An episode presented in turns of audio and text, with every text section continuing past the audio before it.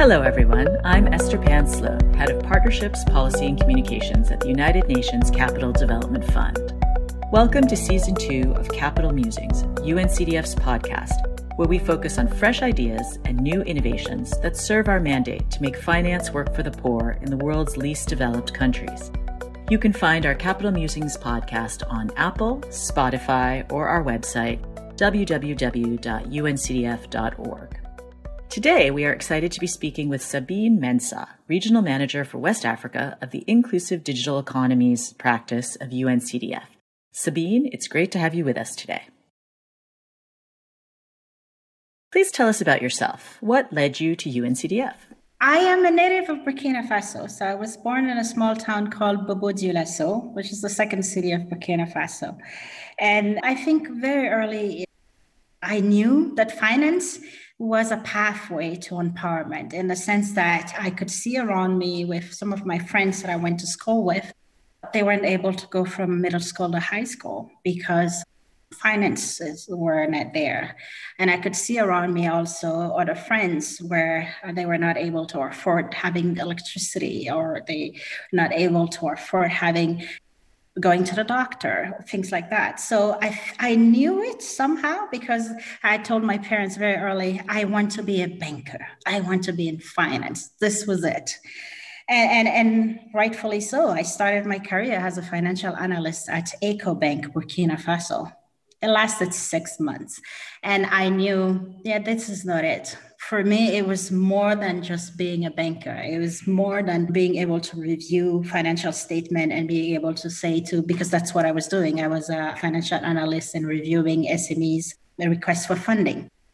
And it, it, had to be more. So I went into work with Western Union Company for a span of 15 years, starting in West Africa and then moving on to New York and DC and then in Canada as a regional director for remittances for the central region. And then I went to Kenya. We're working directly for uh, digital financial services consulting and dive into mobile money upfront agency banking and looking at also from a remittance perspective how to go beyond payments. And then it started to crystallize what it meant for me to that finance was an access to empowerment. And then I started looking broader and saying, where can I push this mandate? Which organization can I affiliate myself to or give me the opportunity to push financial inclusion across a different span of project partners, stakeholders, whether they're public or private? And I saw a posting about UNCDF for a technical specialist for mobile money for the poor. And that brought me to UNCDF in 2015. And since then, I've had the opportunity to really build this belief and, and, this vision and ambition of being an advocate for digital inclusion and being able to work and proudly say that what I do and, and the work that I do with my team is facilitated access to finance and that we make public and private finance work for the poor. This is what brought me to UNCDF. And this is what every day I wake up to uh, to say to myself, it is the area, the place I need to be because I am making a difference in the life of millions of people, and I'm facilitating access to finance, access to digital innovation, so they can empower themselves, so they can reach their personal goals, and we collectively can reach the sustainable development goals. Thanks, Sabine. What a great background in history how exciting that you were in Kenya when digital payments were really taking off in East Africa, because that was really the epicenter of experimentation and innovation in that field at the time. I wonder if you can tell us, once you kind of were really in the middle of all the digital innovation that was happening around payments, how did that lead into the IDE strategy that UNCDF is now pursuing? It is so true. I remember, I think it was in 2014, I was at an event, a convergence event in Paris, and I was telling people, I don't leave my house to go line up to pay a bill because at the time I used the M-Pesa and all the time I spent in Nairobi, I don't even know where the electricity company is. I've always paid my electric bill with my phone. I have moved money from my bank account to my phone. I have paid people with my phone. To people, this is the future for Africa in sense that we didn't have to use traditional development pathways. We could leap forward with mobile technology and enable a range of possibilities to unbanked population because there are mobile phone in most of our pockets. Of course, there are still people with no mobile phone, but when you look at it between the numbers of bricks and mortar financial institutions in the world versus the number of mobile phones out there, there is no competition. And if you looked at the numbers, uh, about estimation of 5.9 billion people will be mobile, unique mobile subscribers by 2025. And this is even on old statistics for that matter. So it was easy to see around me the impact of mobile financial services, digital financial services, and the opportunity that technology can offer to include millions of people. And for me, that was clear. Now, what wasn't clear was how do we make sure that we do not leave people behind because we have rural areas, we have vulnerable, marginalized population don't have access to the device, don't have access to the infrastructure or mobile connectivity, or can't afford. So all of that sensitize what UNCDF has put behind the leaving no one behind strategy. So for us, this vision is really of inclusive digital economy. So we are able through our interventions to equip millions of people to use innovative digital services, financial services in their daily life so they can empower themselves and they can improve their economic opportunities opportunities. They are able to provide all of these opportunities that when I was younger, I saw around me, you know, whether it's access to education, healthcare, clean energy, so that you use it in agriculture. And that means more revenues for people engaged into the agriculture. So this is what we mean when we say UNCDF, a digital strategy is to promote inclusive digital economy and leaving no one behind.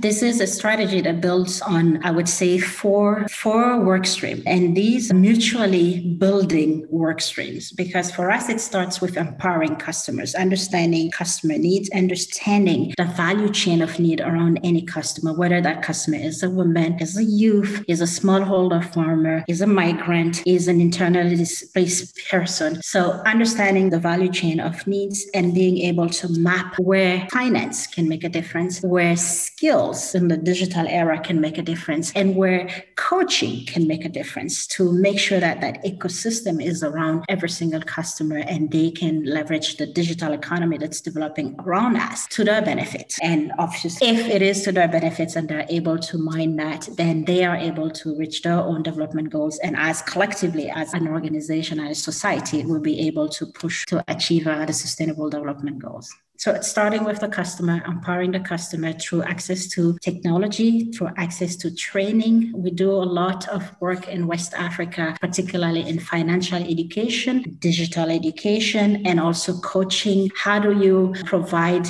the avenues to improve hard skills and soft skills as well, so that this turns into a win-win proposition for job markets or creating your own entrepreneurship opportunities?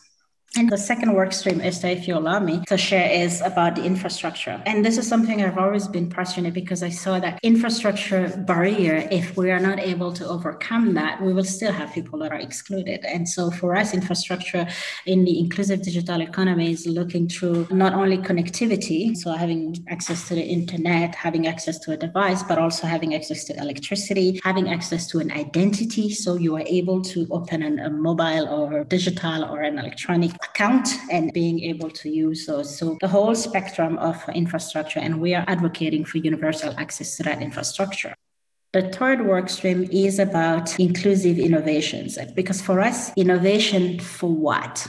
For people empowerment for what for better opportunities for people we're serving so starting the innovation with the customer in mind and building innovation that will incentivize usage adoption and will be able to fast track the development of these innovations and serve the customers that we are really trying to touch with these innovation. and last but not least all of this happens in an ecosystem of policy and regulation that has today i would see a dual challenge in itself not only protecting customers as protecting the, the financial infrastructure, but at the same time, open enough for innovations to be tested so that we incubate this innovation ecosystem for digital economies that are inclusive and are really helping us find tomorrow's opportunities because we know that digital ecosystem will also come with changes in the way we engage in infrastructure and changes in the future of work for that matter.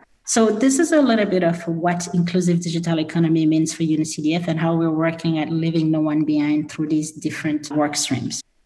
Thanks, Sabine. It's great to hear about the focus on the poorest, the, the, least served. That's a consistent theme of the work of UNCDF, and also the focus on policy and regulation. I think it's important for our listeners to know that it's not just about bringing an app to the market or getting cell phones in people's hands. The governments also play a strong role in protecting customers and making sure that the tools and capacities available through these digital means have the same protections for consumers, bankers, uh, I mean, people using banking services and um, other uh, activities that they would in a brick and mortar context. Absolutely, Esther. So there are a lot of interesting areas of work in the inclusive digital economies practice and strategy that you just laid out. What's the most interesting thing you're working on at the moment? That's a tough question because there's so many of thing, interesting things I'm working on. But I would say the one that keeps me awake because I feel it would have a great impact if we're able to find scalable solution is the Recovery to Resilience initiative I'm working on with the team in West Africa. So with the COVID pandemic, we went through, and some countries might have still be going through it, confinement periods where business stopped for a lot of actors in the informal economy or in the informal sector, I would say, because we couldn't do the face to face interaction anymore. So uh, in, in April 2020, we decided to do something about it and we launched a call for a request for application, I would say a call for proposal for digital solutions for MSMEs. I mean, most of the time when you ask msmes uh, what are the, the, the, major challenges they face they i would say a lot of the, the answers come into three buckets. One finance access to finance. Another one is also tools capabilities. And then the third one access to electricity. You hear a lot also. And and and and all of that we looked at it and said, what can we do, we UNCDF, and what can we do with digital solutions so that we facilitate access to finance to MSMEs, but we also contribute to build skills and tools for MSMEs that they can leverage and, and, and, and see if, if that can make a difference. So this initiative is really looking at digital solutions in the recovery. And we were able to actually test six different models across uh, three countries in, in West Africa.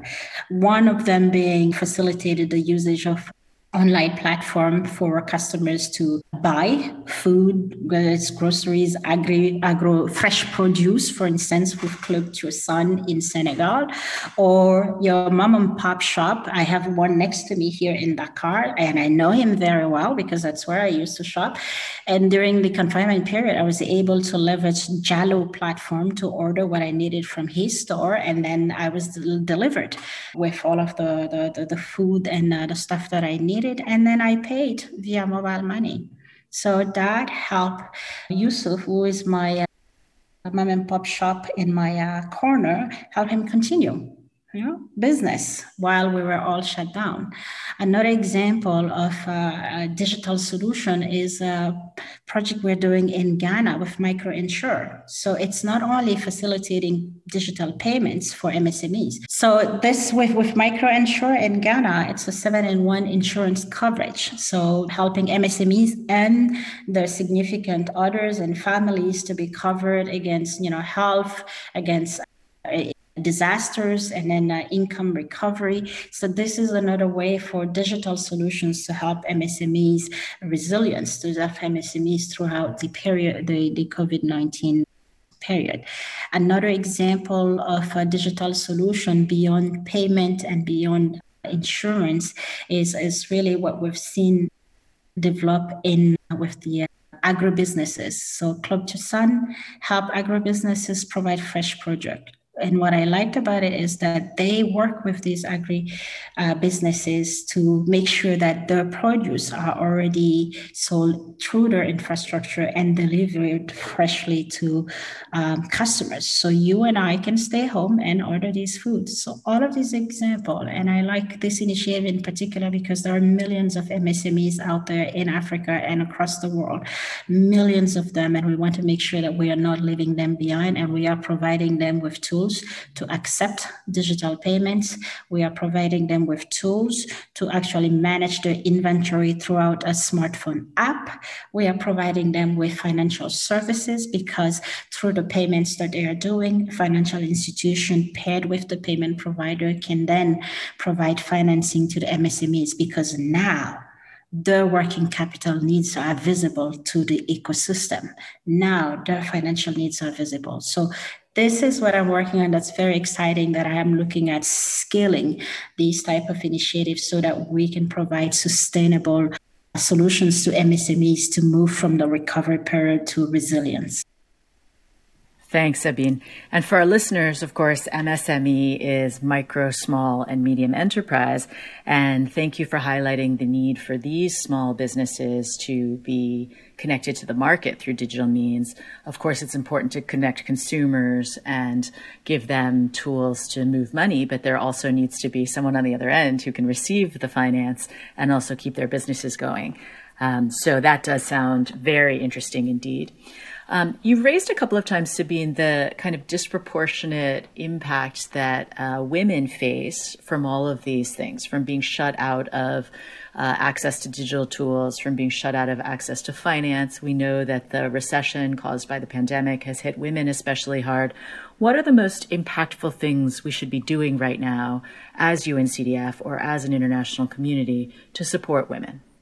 Esther, I think if anything else, if we are able to overcome the barriers that we see, at least I see every day in the markets where I am, overcome these barriers to for women to be builders of this digital economy we live in, we will be able to, you know, pride ourselves to have advanced that agenda. In the sense, for me, when I look at the question, I look at it from the lens of UNCDF and, and these four work streams. So it, thinking about it from a customer perspective, digital finance, you know, enabling access to finance through digital means or through applications or through a mobile phone. Here is a way that we can bring finance closer to women. We can bring finance closer to them, closer to a phone, and we can enable that access. But that means that the ecosystem around has also been enabled so that women have access to phone and they can use this phone to manage their finances. So when I look at it from a customer empowerment in West Africa, for instance, a lot of the work that we're doing is really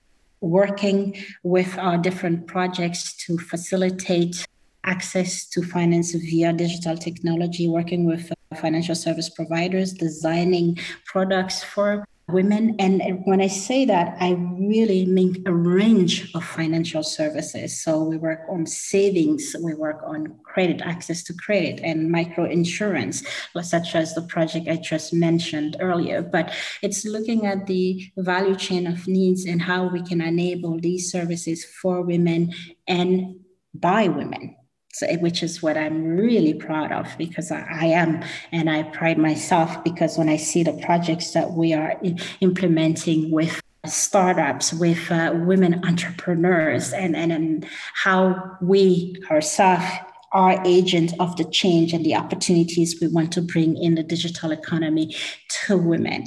That for me is also a, a, pride in the work that I do every day. And I look at it from an infrastructure perspective. When we say we at UNCDF are really advocating for universal access to the infrastructure, it, it, it takes across all dimensions of infrastructure. For instance, let's talk about identity, which I've mentioned before.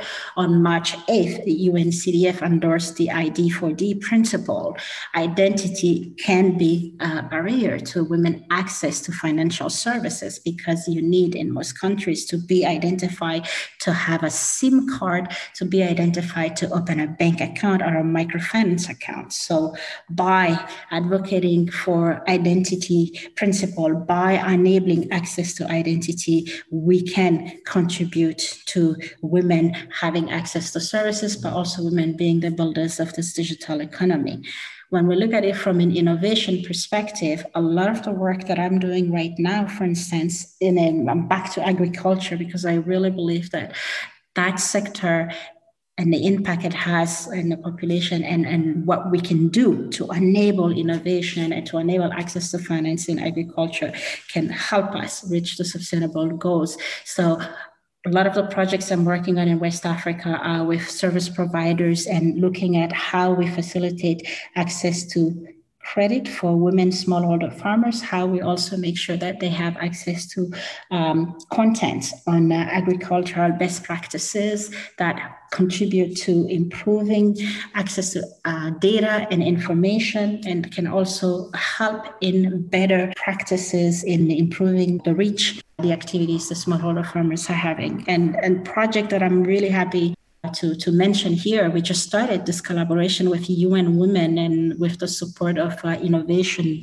it's really understanding better the needs of smallholder women and the barriers that they face with access to finance, particularly when it comes to protecting themselves against risk and against disaster. So climate change impact in the ecosystem, we understand that. So what can we do as the UN and partnership with UN Women to provide digital solution for disaster risk reduction, for access to climate insurance to help strengthen the resilience of smallholder farmers? And last but not least, when I look at it from a policy side, I think there are things that we can do collectively with other agency, with the whole donor community in advocating for policy and regulation that will incubate innovation for women will incubate innovation by women that will incubate innovation that will reach the sustainable development goal with women as builders of the digital economy. Thanks, Sabine. So, if we're going to take all of these activities and policy objectives and boil them down to say one smallholder farmer who is a woman farmer in Africa growing vegetables on the one acre around her house, I think we could say that getting this woman a digital identity means she's registered with the government. She can get the SIM card to open a bank account. She can transact and send money, receive payments and send payments. She can bring her goods to the market and know that someone will buy them. She can sign up her daughter to go to school. She is on the government census list for benefits or any sorts of welfare payments. And then she is able to be an economic actor and contribute to her society and her community. So that's the kind of work you guys are doing, and it's really terrific. So thank you so much for coming today, Sabine, and sharing with us your fantastic energy and your great passion for the work that you do. Thank you very much, Esther. And thank you to our listeners for joining us for this issue of Capital Musings. Once again, you can find us on Apple, Spotify, and www.uncdf.org.